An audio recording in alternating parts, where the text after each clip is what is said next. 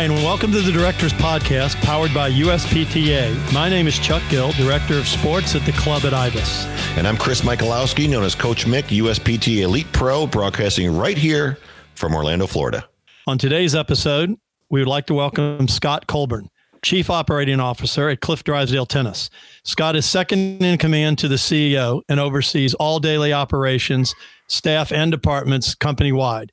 His responsibilities include designing and implementing business strategies, plans and procedures, setting comprehensive goals for performance and growth, and establishing policies that promote Cliff Drysdale tennis culture and vision. Scott, welcome to the podcast. Hey, Chuck. Good to uh, chat with you. Good to chat with you too, Coach Mick. Hey, it's good to have you here. And by the way, he is a USPTA pro. Now, after hearing Chuck's description of what you do, Scott, I'm sure you have solid strategies, plans, and procedures that were already in place over the years. You've tweaked them probably a few times over the years to make sure they fit your culture and your vision. But it seems like now many of these are going to have to be rewritten for at least a short term, and if not permanently. And it sounds like there's a lot on your plate right now if you're the chief operating officer. Yeah, most definitely. There's a lot on my plate. Um, I count myself very fortunate, you know, to be having a job right now and to be working. There's a lot of people out there in a lot worse situations than what I am, and and being out of work, including a lot of my fellow tennis pros and and colleagues. Um, so it's busy, but also count my blessings. It's been an interesting journey. The first couple of weeks of this crisis was really you know, crisis mode, trying to deal with the day to day of facilities closing and, and, and dealing with that. And then the past couple of weeks have been more planning for the future. And now we're kind of in the third phase of trying to get things reopen and, and kickstarted again in certain parts and getting ready for that. Scott, I don't think any of us could have envisioned the situation that we're in right now. And we certainly didn't have a playbook or a policies or procedure manual on how we're going to deal with that. But what we would like to talk about today is your decision process during this crisis, not just for one facility, but having to deal with multiple facilities and your plans for reopening.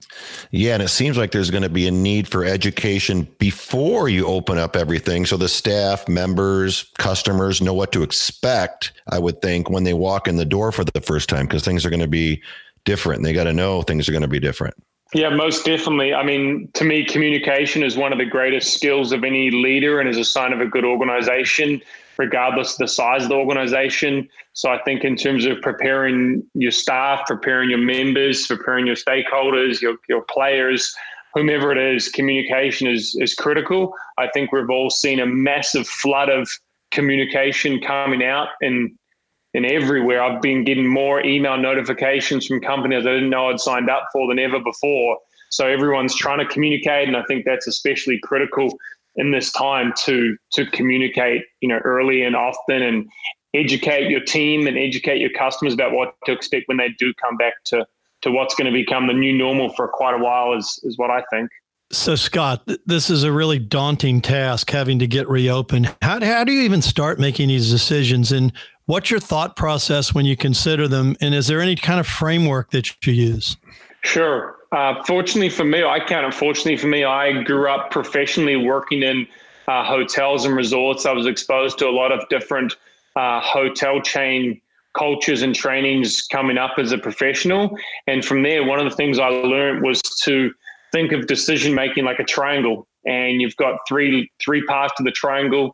You've got your customers. You could be your guests, your players, your members. Uh, you've got your staff, whether you call them associates or your team, and then you've got your ownership. It could be senior management, you might consider that ownership, but you've got those three areas to balance. And if you're making decisions purely based on one area over the other area, you've got to weigh that up. And is that the best thing to do long term? And it doesn't always mean doing 100% what the customer wants at the expense of the owner.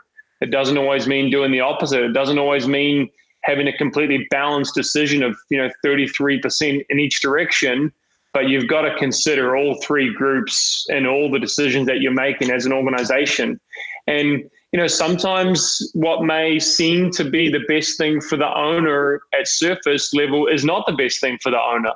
And you know some for instance in this in this instance it might seem like the best thing to do for the employees is to get them back to work as soon as possible but by doing that, you may unintentionally be putting them in harm's way of you know becoming sick in the future or they may have been on government relief right now and you're trying to bring them back to work 10 hours a week because that's all your facility is open and you know is that fair to them? So i think it's it's not it's not an easy decision. You don't just say you know let's do what the customer wants. You don't say what the employee wants. You've got to really balance them out and think about all three groups when you're making that decision and then you know go ahead and and make your decision and then make your decision right. I think it's very easy to second guess decisions right now.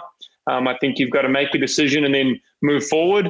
If you made a mistake in your decision, then you admit it and you you know, make amends and and move on. I think especially right now, one of the things that is important is that we're all being both socially responsible, and we've heard that term social distancing a lot lately. Um, but being socially responsible, which for me means are you looking out for the people? Are you looking out for their health? You know, are you just looking out for your customers' health? And then also being financially responsible. And those two both really play well into the triangle decision making model. All right. So you kind of answered my question, but I'll probably ask it again just to pinpoint it out a little bit more. So you've got your staff, your customer, and your ownership and you're thinking about all three but is there ever a time where one of the points is going to hold more weight than the others? You kind of mentioned that a little bit. For example i would think yeah. in programming i would think it's a pretty even mix but what about something as simple as the ball machine or demoing a rack and i'm sure that probably has some differences. Yeah i think there's definitely times where on the surface it may seem like this is the best decision for the customer but in the back of your head I think, you know, I often put the ownership hat on. And so as an owner, you've got to think long term. You know, as an owner right now, you may be out of business and bankrupt and not coming back. Or you may be taking all the necessary steps to cut expenses so you can come back in six months' time. And then let's say you're ready to open now and you want to stimulate growth. And so you're you know, waiving court fees or waiving ball machine fees or, you know, making some financial concessions that may seem like that's the best possible thing for the customer and not best for the owner, I would like to think it's a calculated decision that says, okay, let's stimulate growth right now, get people back playing tennis. So in three months' time or six months' time, you know, the owner is in a better position to capture membership. Maybe they can, maybe you can give away a lot on the front end to ensure you get a, a membership dues. You know, one of the strategies that we did is we knew facilities when we closed at the start of April facilities that we really needed from a financial perspective to charge dues at. So we called every person that we're going to charge dues, said to them, hey, what we'd like to do is offer you a complimentary month in the future of your dues if we can charge you dues now. And what that enabled us at that particular club for that month was continue the cash flow. And that enabled us to continue some of the key staff on to maintain the courts. And then down the road, you know, we're going to give them that free month back. So I think every time you balance those out and what may seem to be a best decision for one group, it comes back the other way. And, and a good example is with the employees. I mean, I think everybody wants to get the employees back to work. But the reality is, if they did apply for unemployment and they're getting the federal assistance, unless they're coming back to somewhere close to what their full wage is, it may not be financially responsible for them to come back to work for you for 10 hours a week. And so it might seem get them back to work, but on the other hand, it maybe is not the best thing for for them right now financially. And so there's always a balance. Yeah, but you need them. Let's say you need them for that 10 hours. Then how do you handle that? Yeah, good question. I think we're all faced um, adjusting to the new normal. It, it may be, well, not maybe. In our case, it's going to be a lot less group programming.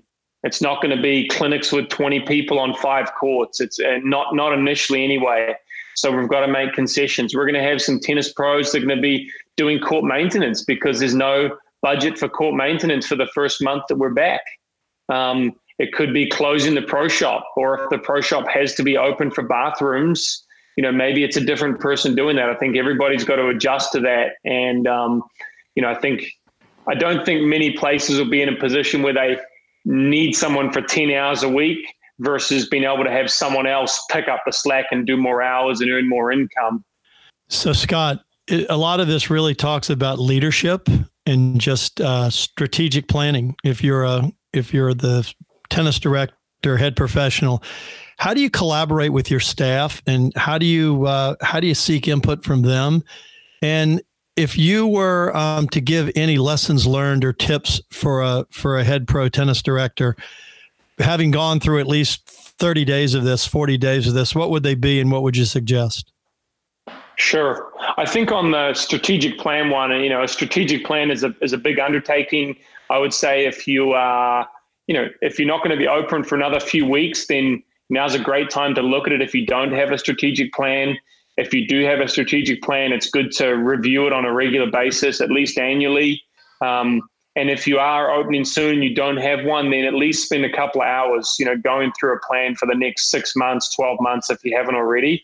I would say a key aspect of that is getting outside opinions. I think as leaders, many of us rely on our own opinion and our own intuition, which is great to a point, but you've got to get input from your staff, input from your customers, input from your supervisors. And that could be as simple as a quick phone call. Say, hey, here's what I'm working on. Can you give me your thoughts on this? How are we doing? And I know some clubs have a very formal review process in place, others don't have any process at all. But I think all leaders should look to get as much feedback and information brought to them as possible, and even including on their own leadership style, someone to give them some some tough things to hear so they can evaluate that.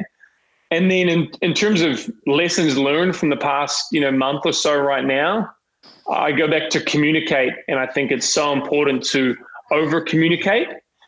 For me, I've, I feel very connected with, you know, almost all of our pros because I've met them at some point. I know them, but it's not feasible for me to make 150 phone calls a week to see how they're doing what I've tried to do is recommend that we communicate downwards in a funnel. So if you're communicating with your direct reports and then encouraging them to communicate with their direct reports and then encouraging them to connect with their customers or their members.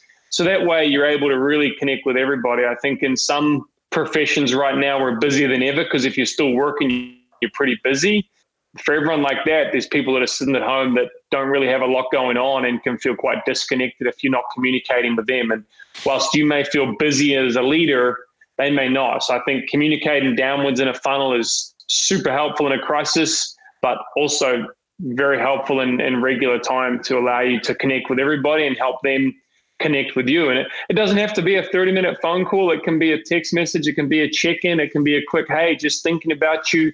Hope you're doing all right. But nobody's going to get upset about being over communicated to or, or letting them know that you care about them. Great stuff, Scott. Lessons, clinics, instruction, camps, those are kind of the lifeblood of the tennis operation, especially for the staff and seeing that they're compensated as well as the often the director. How do you see those being reintroduced back into clubs and facilities? Sure. Uh, I see one-on-one lessons coming back almost immediately. I see group lessons with families coming back almost immediately. I think different parts of the country are very different. If some areas are significant, I've spoken to friends in the Northeast in New York. There's a really heightened sense of concern there, and understandably so. And there's other parts of the country where it doesn't seem as bad, and, and statistics say that the situation is not so bad. So I think it does have to be a, a case by case basis. I think that we should all you know, crawl before we walk. You know, you shouldn't be just jumping straight out there and trying to have a group clinic with eight people on a court. I think you should be, even if it's for the first week, encouraging individual or family lessons. And then if that goes well and your local government health department continues, I think then it can open up a little bit more from there into smaller groups, threes and fours, trying to place people around the court and just roll it out slowly because I don't think anybody for, and again, to go back to the triangle, you don't want to bring your staff back and then a week later be told by the local health department or have the local sheriff come by your facility and say, hey, you're breaking all the rules. We're shutting you down and then padlocking the gates. So you've got to, I think, take it back slowly and that's going to enable you to build up because if it doesn't, I understand the the the financial impact on the pros. And that may be a reason why you don't bring all your pros back at once because there's not enough work for them all at once. And that's a tough decision to make, but think you've got to evaluate it. Scott, the umbrella of Cliff Drysdale is pretty wide between clubs and resorts. Do you see everybody coming back with lower business levels? Are there some that just the, the, pent up demand of being able and wanting to play after not being able to, do you think they'll come back faster, slower, about the same? What, Sure. I think for certain sectors of the economy, it's going to come back just with a vengeance, like a Serena Williams first serve down the tee or a Federer short forehand. I mean, there's people that want to play tennis, they want to get out. And because a lot of people are working from home, they've got a little more flexibility to get out. You've got kids that have been at home off school for a long time now.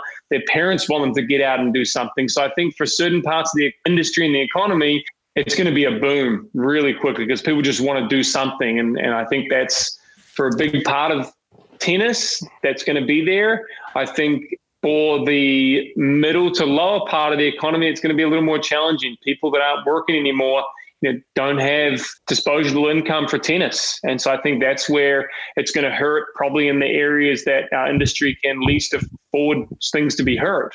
Public facilities and parks and clubs with it's going to be challenging in some areas and other areas I think will really pick up really strongly really quickly. Yeah, and I want to add to that a little bit too, because it's like when I go to the grocery store, I always have my face mask sometimes in my pocket. At first, it was in my pocket, and now you see more people wearing them. And it's almost like I'm doing it just because I know everybody else is uncomfortable. Not everybody's on the same page. And I would think for members and guests at your resorts, it's going to be you got to lay down the law or something because some people are going to want to come in and just play like they did before and some are going to be super sensitive and say wait a minute and there's going to be some uncomfortableness with just the way you how close you walk by somebody upstairs or something i mean it's all going to be tricky don't you think yeah, definitely, and that's why uh, I think it goes back to the the triangle. What what may seem to be a good decision for the customer would be, let's open up the pro shop, let's open up the lounge, let's get it all back going. Well, I don't think that's a good decision immediately for your customer. It may appear to be, but I don't think it is because you're going to, in essence, you're going to have to save some people from themselves. And right. I, I get it. We're tennis professionals here. We're not doctors, not actually saving anybody. But if you open your pro shop, people are going to be in there hanging out and you're in a way encouraging that. So I think you've got to put some measures in place to prevent situations like that from happening and there's different things I think everybody's adjusting to and doing that maybe push the industry forward in a way that needs to be done. I mean, we can order our groceries on an app from our phone and we can get lunch delivered to our door, but most places you still can't book a tennis lesson or a tennis court on your phone. I know we're doing everything we can to change that and switch some pretty large facilities with high volume from an antiquated system to a, a online app and digital system because I think that's where needs to go in this time and should go as a customer service point for the industry. So, what about your staff? I know we talked about bringing them back to work, and uh, will there be enough work for them? And how do you decide who comes back and who doesn't come back? I know we talked about some of the uh, loans they were receiving and how much they're bringing in already. How do you decide who comes and who stays? Yeah, that's a really hard decision that should be made in consulting with your HR department if you have one. You know, if you're at a club that has an HR department or an HR professional, I would be involved with them in that decision because there's some legalities around that. Um, I think ultimately over communicating with your staff and calling every one of them, hey, how you doing? And hopefully you've been in touch with them. But it, it's like when we have a hurricane in Florida, you don't just pack up and leave. You, you talk to your people while you're evacuated. You're communicating with them. You're how, how are you doing? How's your family? Can I help in any way? So there should be a natural continuation of that type of conversation and talking with some people. And we've had some folks that are just super keen to get back to work. And we're able to say, great, we think there's enough work to, to be back as soon as possible. And then we've had other people who've had to say, I understand that you're, you know, want to get back to work now, but we don't see that happening for another five or six weeks. And then there's also had to be some conversations where I've said, I'm sorry, we don't see business levels returning to your position being required. And we don't want to hold you on for, we don't want to kind of keep you on a limb for another five or six weeks to wait and see what happens. We want to be harsh, but fair and tell you as soon as possible and tell you now rather than wait and see what happens out there to give you the knowledge now. And those are not fun conversations or easy, but I think it's necessary to over communicate and to be as upfront as possible with people. It's especially hard evaluating teaching levels. I mean, I, when I say those things, I'm looking at pro shop staff, I'm looking at court maintenance staff, I'm looking at the entire team. When you look at tennis professionals as a group, like Chuck mentioned earlier, the majority are compensated on the volume of lessons and clinics that they're teaching. You know, that's going to be impacted. So it's a it's a conversation with each of them. And are you feeling comfortable to come back to work?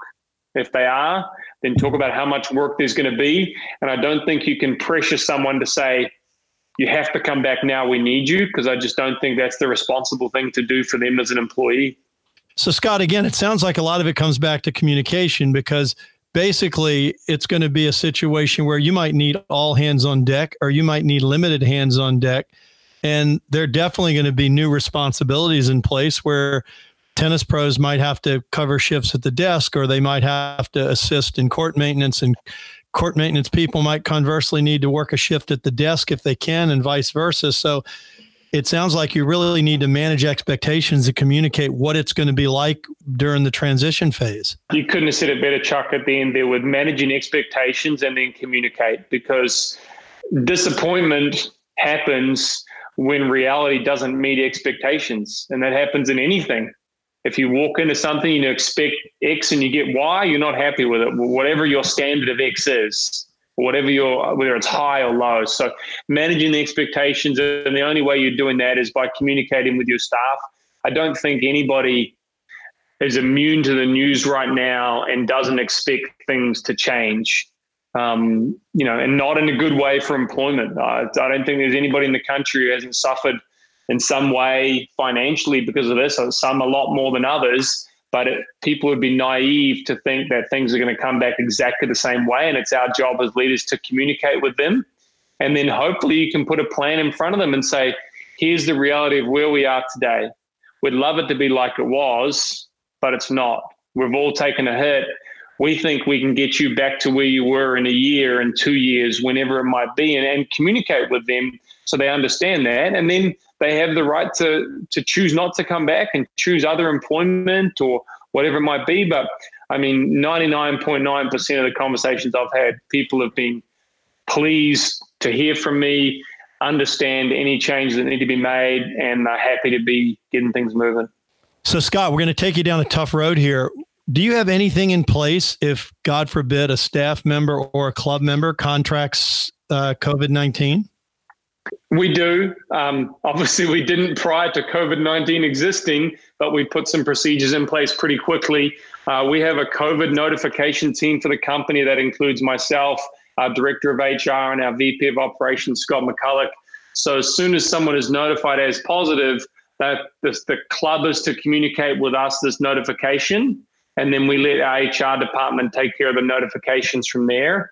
I would say the important thing is that you're really communicating with your members and your staff ahead of time to say, look, if you're having any symptoms, please stay home. You know, you don't need somebody coming to work or coming to play tennis that they are exhibiting the symptoms. And I think it's a time where we all need to be socially responsible and take heed of that. You know, I know wearing masks is not something that everybody wants to do, but a lot of the evidence says that you're wearing a mask to stop the spread from you to someone else. So you're really protecting others by doing that. So I think everybody needs to be aware of that to protect others by not coming to work if you've got symptoms or you're sick.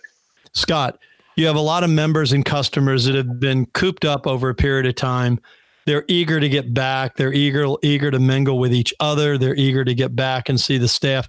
How much interaction do you allow customers to have? It's going to be great to see everybody. And I think when they initially come back, we're all going to have to resist that urge to shake hands and high fives and hugs, you know, for a little while longer yet.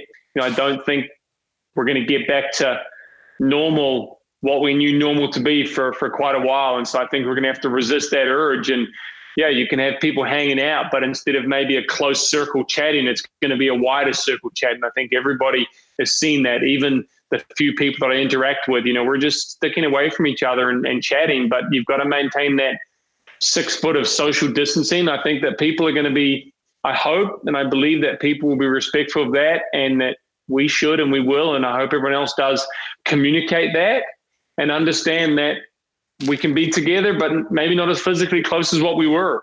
And those are the accommodations that we have to make. I hope and I think that everybody has a bit of a reset in terms of connectivity with people and maybe not leaving their house or only having virtual meetings or phone calls or FaceTimes for such a long time now. They are just appreciative of seeing someone in person. They don't feel the need to, you know, be kind of in the personal space or, you know, hugging or high fiving so close. And we'll get back there eventually, but it's going to take a while. And I think we've got to continue to be respectful of that. And I think it'll be okay. All right, Scott. So, what about the staff? There's going to have to be a lot of interaction so all of you are on the same page. How do you handle that? A lot can be done via video software. We have a training meeting tomorrow regarding new point of sale and scheduling software. It's going to be with everyone on a call, you know, seeing each other, seeing the software. So, I think that's going to play a big part of it. I think uh, a lot of over communicating, sharing policies via email and text message. And then when you do get together, maybe before we are all gathered around the net post and now we're going to gather around the net because we've got some more distance between us. I think people are going to be just happy to be outside interacting with others. That I do think they're going to be respectful of maintaining some personal space between each other, and that's what we're going to have to do. And I think that it's uh, time to be resilient and push on, and we're going to be fine. Scott, thanks a lot. This has been great information, and I'm sure a lot of the directors can certainly use it and apply it to their own operation. Do you have any closing comments for the listeners? Yeah, I just first want to thank Chuck and Coach Mick for having me on here. I also want to share that um, as much as it may sound like I or we have a lot of the answers, that's really, I view this time as kind of like a good doubles drill you might think that you invented that doubles drill at the club, but in all likelihood, you probably borrowed it from another pro down the street who borrowed it from another pro across the country. So I think we're all sharing a lot of great information together and taking pieces from each other and government websites. So that's been really nice to see. I'm fortunate to be, you know, one of the leaders of a company full of leaders. And so I'm not the one that is coming up with every marketing plan, every reopening plan. I'm just the one that's communicating and helping them execute. So I'm fortunate in that in that area that I've got a, a, team that I'm working with and I'm working for to help me be able to push these kind of messages out there. It's definitely not not one person, that's for sure. And I think that as an industry, we're going to have you know some bumps this summer and hopefully not too many bumps this fall. And fingers crossed, we're looking at Australian Open, Indian Wells, Miami, Wimbledon next year, and things are looking a lot on the up and people are really valuing the social interaction that tennis has. And I think, you know, for that reason, it's got a great chance to come back even stronger because we've got this such a strong social component in the sport of a lifetime that people love playing. And those things have not been changed by COVID 19. So, Scott, that was some great information. Now, if someone wants to get a hold of you and find out more about what you do or about Cliff Drysdale Tennis, where can they go? I think the best place to find about our company is cliffdrysdale.com. And the best place to find or interact with me is on LinkedIn. Uh, just look for Scott Colborn. I'm pretty available. Well, thanks, Scott. Well, that wraps it up for this episode of the Directors Podcast. I'm Coach Mick. And I'm Chuck Gill. Until next time.